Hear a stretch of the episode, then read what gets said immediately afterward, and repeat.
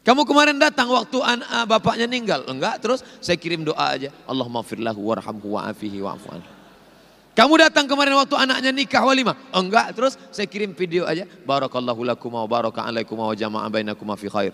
Jangan gitu. Kita khawatirnya nanti pas kita mati semua ngirim video.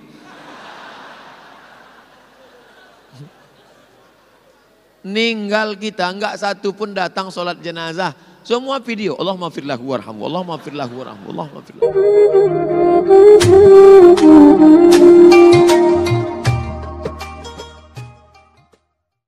Ustadz, bagaimana akibat tidak adanya ukhuwah Islamiyah? Kalau tidak ada ukhuwah Islamiyah, maka kita lawan dari Islamiyah jahiliyah. Kita masih mengkotak-kotakkan orang. Hari ini ternyata saya tanya kawan saya dari Amerika, kenapa yang naik Donald Trump? Kenapa dia yang naik? Apa kata kawan saya? Karena mereka khawatir selama dipimpin oleh presiden berkulit hitam, maka orang putih merasa ketakutan. Orang yang berkulit putih khawatir mereka punah. Karena orang kulit putih tidak mau menikah. Bagi mereka menikah itu nanti takut punya anak. Lalu kemudian mereka pula banyak yang terjebak LGBT LGBT tidak menghasilkan apa-apa. Karena sampai sekarang pohon-pohon kurma yang jantan tidak berbuah. Maka kaum putih takut. Rupanya mereka di sana masih mempertentangkan warna kulit, sedangkan kita tidak. Siapa yang mengajarkan kita agama Islam? Tidak lagi melihat warna kulit. Kullukum semua kamu akan sama di hadapan Allah. Bagaimana caranya agar kami mempunyai sifat basyariah dan wataniyah dan mampu mempertahankannya? Ilmu. Al-insan ada umma jahilu. Orang akan memusuhi kalau dia tidak kenal. Maka muncul kalimat tak kenal maka tak sayang, tak sayang maka tak ngutang.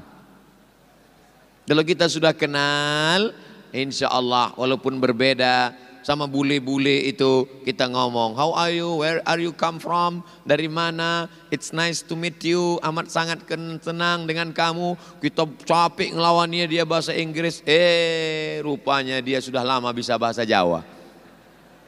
Bapak Ibu yang dimuliakan Allah Subhanahu wa taala kenali baik-baik.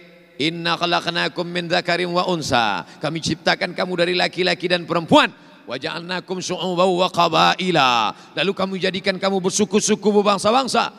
Wa ta'al wa qabaila syu'uban bersuku-suku wa qabaila berkabilah-kabilah. Lita'arafu untuk saling kenal mengenal. Kenali dengan baik maka kita akan bisa tumbuh ukhuwah Islamiyah, ukhuwah basyariah, ukhuwah wataniyah. Kalau tidak dunia ini la yazaluna mukhtalifin akan tetap kelahi, kelahi, kelahi, bertengkar, bertengkar, bertengkar. Kamu tidak ganggu saya, saya tidak ganggu kamu. Selama hidup bersosial, bertetangga, satu kantor, berteman, bersahabat. Tapi kalau sudah dalam keyakinan, kalau sudah dalam ibadah, tidak boleh dirusak. Jangan sampai mengganggu ibadah. Bagaimana hukumnya orang Islam mengucapkan selamat Natal? Ada beberapa ulama yang membolehkan. Di antaranya Syekh Yusuf Al-Qardawi dalam fikih akaliyah fikih minoritas. Kata dia saudara-saudara kita yang ada di Eropa, bertetangga, apalagi setelah kasus 11 September, nanti kalau dia terlalu tegas, maka dia dituduh teroris, dihabisi. Maka kata Syekh Qardawi boleh, tapi sifatnya fikih akoliyah, Mino, minoritas, minim. Tapi bagi saya yang tinggal di tempat mayoritas, maka saya tidak Bukan Natal bukan karena saya benci kepadamu hai tetanggaku. Bukan karena aku benci padamu hai saudaraku. Tapi ini masalah keyakinanku. Aku tetap akan bertegur sapa dengan engkau. Berkawan baik. Tapi aku tidak ingin ada tiga konsekuensi. Ketika aku ucapkan selamat Natal. Maka berarti aku mengakui bahwa Isa lahir 25 Desember. Ketika aku ucapkan selamat Natal. Bahwa aku meyakini bahwa Isa mati di palang salib Ketika aku ucapkan selamat Natal, berarti aku meyakini bahwa Isa adalah salah satu dari tiga anak Allah, Allah Bapa, Rohul Kudus. Sedangkan dalam Al-Quran kitab suciku dikatakan, laqad ladzina qalu innallaha wal masih ibnu Maryam. Maryam. Maka kafirlah orang yang mengatakan Al-Masih Isa anak Maryam. Tapi itu tentu tidak kita katakan. Kita jelas-jelas bertetangga dekat. Lalu kafirlah tidak begitu. Menjaga hati orang. Makanya apa kata pepatah cerita di air tidak boleh dibawa ke darat. Yang jadi masalah sekarang ceramah itu di streaming sehingga tidak hanya orang dalam masjid yang mendengar. Dulu kalau kiai ceramah, dia di dalam masjid saja suaranya nggak keluar. Sekarang ditonton orang di luar masjid. Kalau orang yang nonton itu mau cari hidayah nggak apa-apa. Yang nonton di luar itu mau mencari kesalahan. Ah, dengar kapan dia slip. Begitu dia keliru, salah, ah, langsung dipotong, langsung di-share. Ah, ini anti kebinekaan. Padahal dia kan sedang ngomong dengan komunitasnya. Kita pun di dalam komunitas mereka juga diceritakan macam-macam. Itu Abdul Somad, domba Allah yang tersesat. Saya nggak marah dibilang domba, sudah kambing sesat lagi. Itu kan komunitas mereka. Ustadz, saya mau nanya, bagaimana mempersatukan perbedaan di kalangan masyarakat kita yang kalau tidak sepaham dengan dia dianggap salah. Saya tadi selama satu jam bicara, tidak ada bicara tentang NU Muhammadiyah. Kenapa? Karena Masjid Al-Akbar Surabaya sudah selamat dari konflik NU Muhammadiyah. Di masjid ini imam besarnya ada lima. Ada imam NU, ada imam Muhammadiyah. Tidak lagi dipermasalahkan. Yang penting kalau jadi makmum ikut imam aja. Yang paling enak jadi makmum. Makanya tadi waktu saya dipersilakan, Ustadz jadi imam, enak jadi makmum. Saya tadi mau ini imamnya Muhammadiyah apa NU ya? Dalam hati. Sami Allahu liman hamidah. Allahumma hadina fi man hadait. Kalau imammu berkunut ikut. Ikut. Apa kata Imam Ibnu Taimiyah? Ibnu Taimiyah tidak pakai kunut. Tapi kata dia, "Idza qanatal imamu faqanata." Kalau imam mau baca kunut, maka kau ikut di belakang. Makanya saya ikut angkat tangan. Allahumma hadina fi man hadain, amin. Wa tawallana fi man tawallait, amin. Wa barik lana fi ma a'tait, amin. Wa qina bi rahmatika syarra ma qadait, amin. Sisanya enggak diaminkan. Ikut baca. Fa innaka taqdi wa la yuqda 'alaik wa innahu la yudhillu man walait wa la ya'izzu man adait tabarak rabbana wa ta'ala falakal hamdu 'ala ma qadait nastaghfiruka wa natubu ilaik. Bagi yang hafal. Kalau enggak hafal gerak-gerakkan aja. Biar jangan sampai ketahuan enggak hafal doa kunut. Enggak usah disalahkan. NU, Perti, Persis, Al-Irsyad, Mazhab Hanafi, Mazhab Maliki, Mazhab Syafi'i, mazhab Hambali, semuanya sepakat bahwa sholat subuh itu wajib. Sepakat. Apa yang dipermasalahkan? Tapi bahwa teknisnya ada yang pakai usolli. Usolli fardhu subhi ini imaman. Ada yang enggak pakai usolli. Enggak pakai usolli.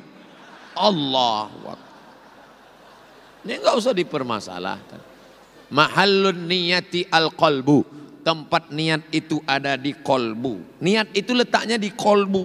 Di dalam hati. Hati yang nggak bunyi. Makanya kalau ada orang sholat. Allahu Akbar. Loh nggak niat ya? Niat di dalam. Kenapa ada yang usolli? Untuk mengusir was-wasah. Ada sebagian orang was-wasah. Kalau dia nggak diucapkan was-wasah. Masuk langsung dalam masjid. Allahu Akbar ini tahiyatul masjid apa qobliyah? Dua rakaat apa papat rakaat? Jadi imam apa jadi makmum? Maka untuk mengusir was-was diucapkan di mulut. Salatnya salat apa? Salat zuhur. Usalli fardhu zuhri. Berapa rakaat? Arba'a rakaatin. Ada apa qada? Adaan. Imam apa jadi makmum? Makmuman. Lillahi ta'ala. Allahu Akbar. Yang pakai usolli sah. Yang enggak pakai usolli sah. Yang enggak sah, yang enggak sholat. Assalamualaikum warahmatullah. Assalamualaikum warahmatullah. Tadi salaman. Gubernur, mewakili Pak Gubernur, salaman dengan saya. Bapak eh, Direktur Masjid Al-Akbar, salaman. Assalamualaikum warahmatullah. Assalamualaikum warahmatullah. Salaman. Gimana Pak Ustadz salaman selesai sholat? Ya nggak apa-apa. Yang ngomong siapa? Imam Nawawi meninggal tahun 676 mazhab Syafi'i. Kalau sebelum sholat tadi nggak salaman. Sebelum sholat nggak ada salaman. Selesai sholat salaman. Mustahab dianjurkan. Sebelum sholat kan sudah salaman tadi di dalam. Setelah sholat salaman lagi. Mubah. Hukumnya boleh. Yang nggak boleh sedang sholat salaman.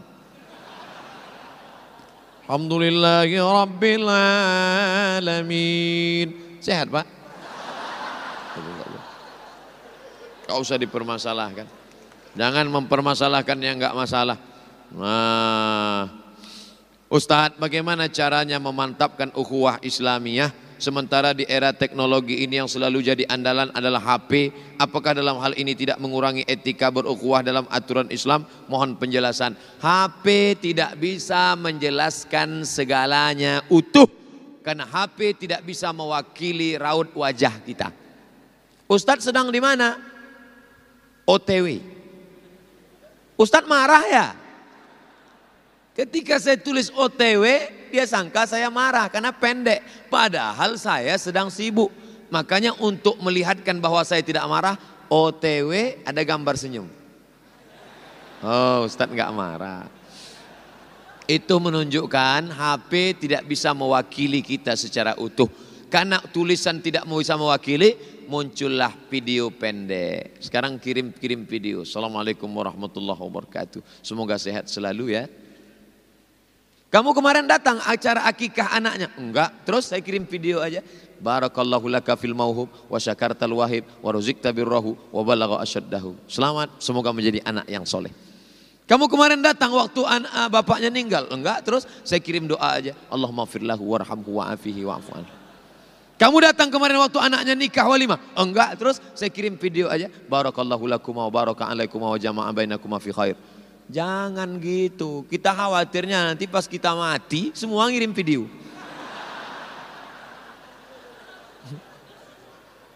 Ninggal kita enggak satu pun datang sholat jenazah. Semua video. Allah maafirlahu warhamu. Allah maafirlahu warhamu. Allah maafirlahu. Oleh sebab itu walaupun alat sudah canggih tetap datang silatu rahim. Ini semua yang hadir ini semuanya sudah pernah dengar ceramah saya, semuanya sudah pernah baca tulisan saya, bahkan sudah download buku saya, sudah lama kenal. Tapi kalau cuman ngelihat Ustadz di HP rasanya nggak abdol mau lihat wujud aslinya. Ustadz Somad ini ada nggak di alam nyata? Maka akhirnya ketemu silaturahim Man ahabba ayyubsatalahu fi rizqihi. Siapa yang mau lapang rezekinya. Wa yunsa'alahu fi asarihi. Panjang umurnya. Fal yasil rahimahu. Hendaklah dia bersilatu rahim. Ustadz, saya mau nanya tentang ukhuwah basyariah.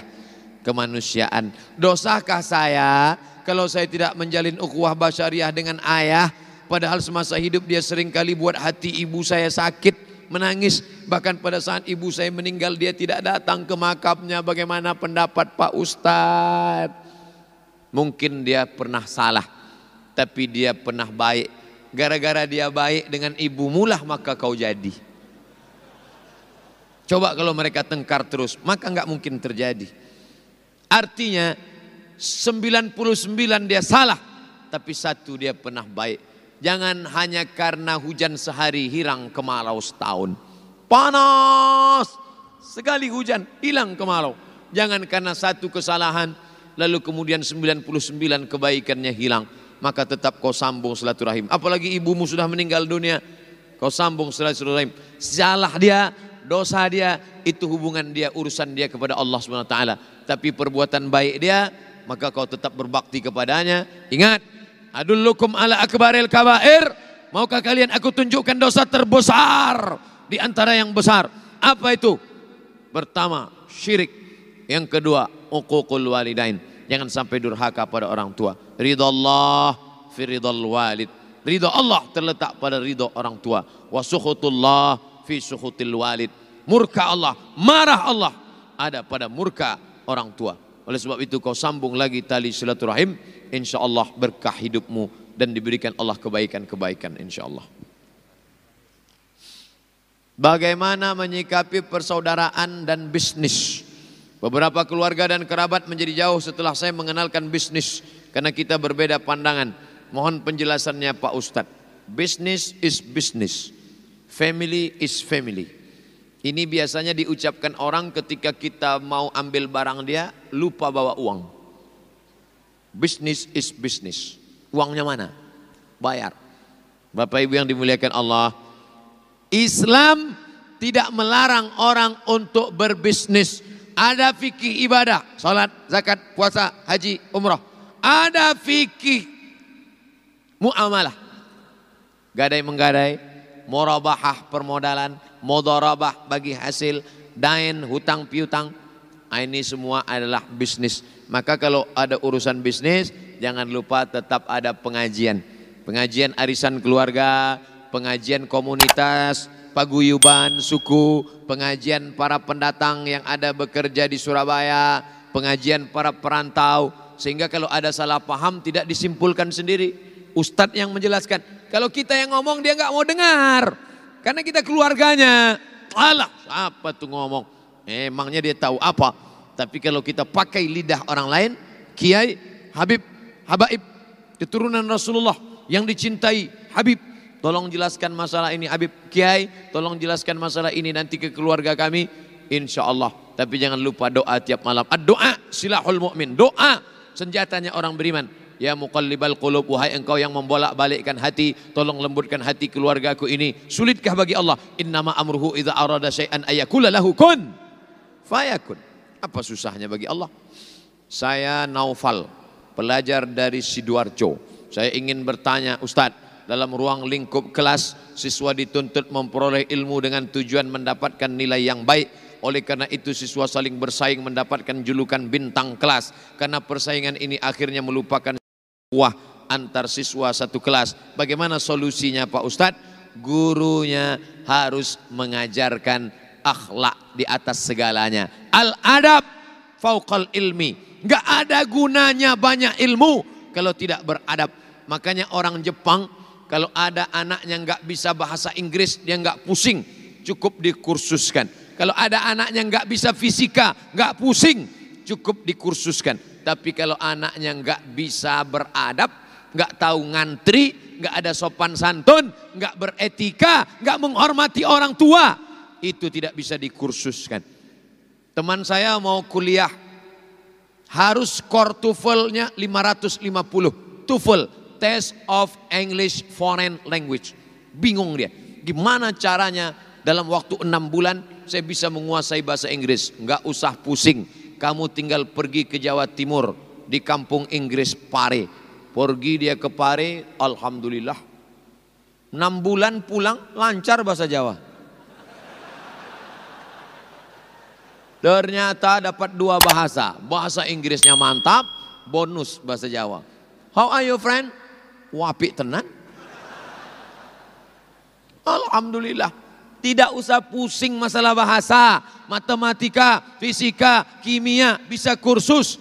Tapi masalah pembentukan karakter akhlak, maka siswa-siswa kalian mesti punya dua. Pertama, berkarakter. Kedua, berkinerja. Apa beda karakter dengan kinerja? Sopan, menghormati orang lain, tapi malas. Yang satu lagi rajin, cekatan, berprestasi, tapi tak menghormati orang lain. Ada yang lebih parah, sudahlah malas, ranking terakhir.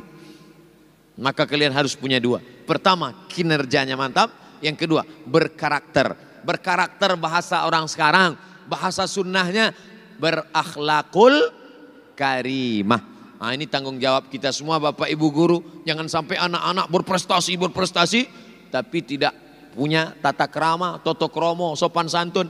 Orang Jawa tata krama, sopan santunnya luar biasa. Sampai nunjuk nggak mau gini.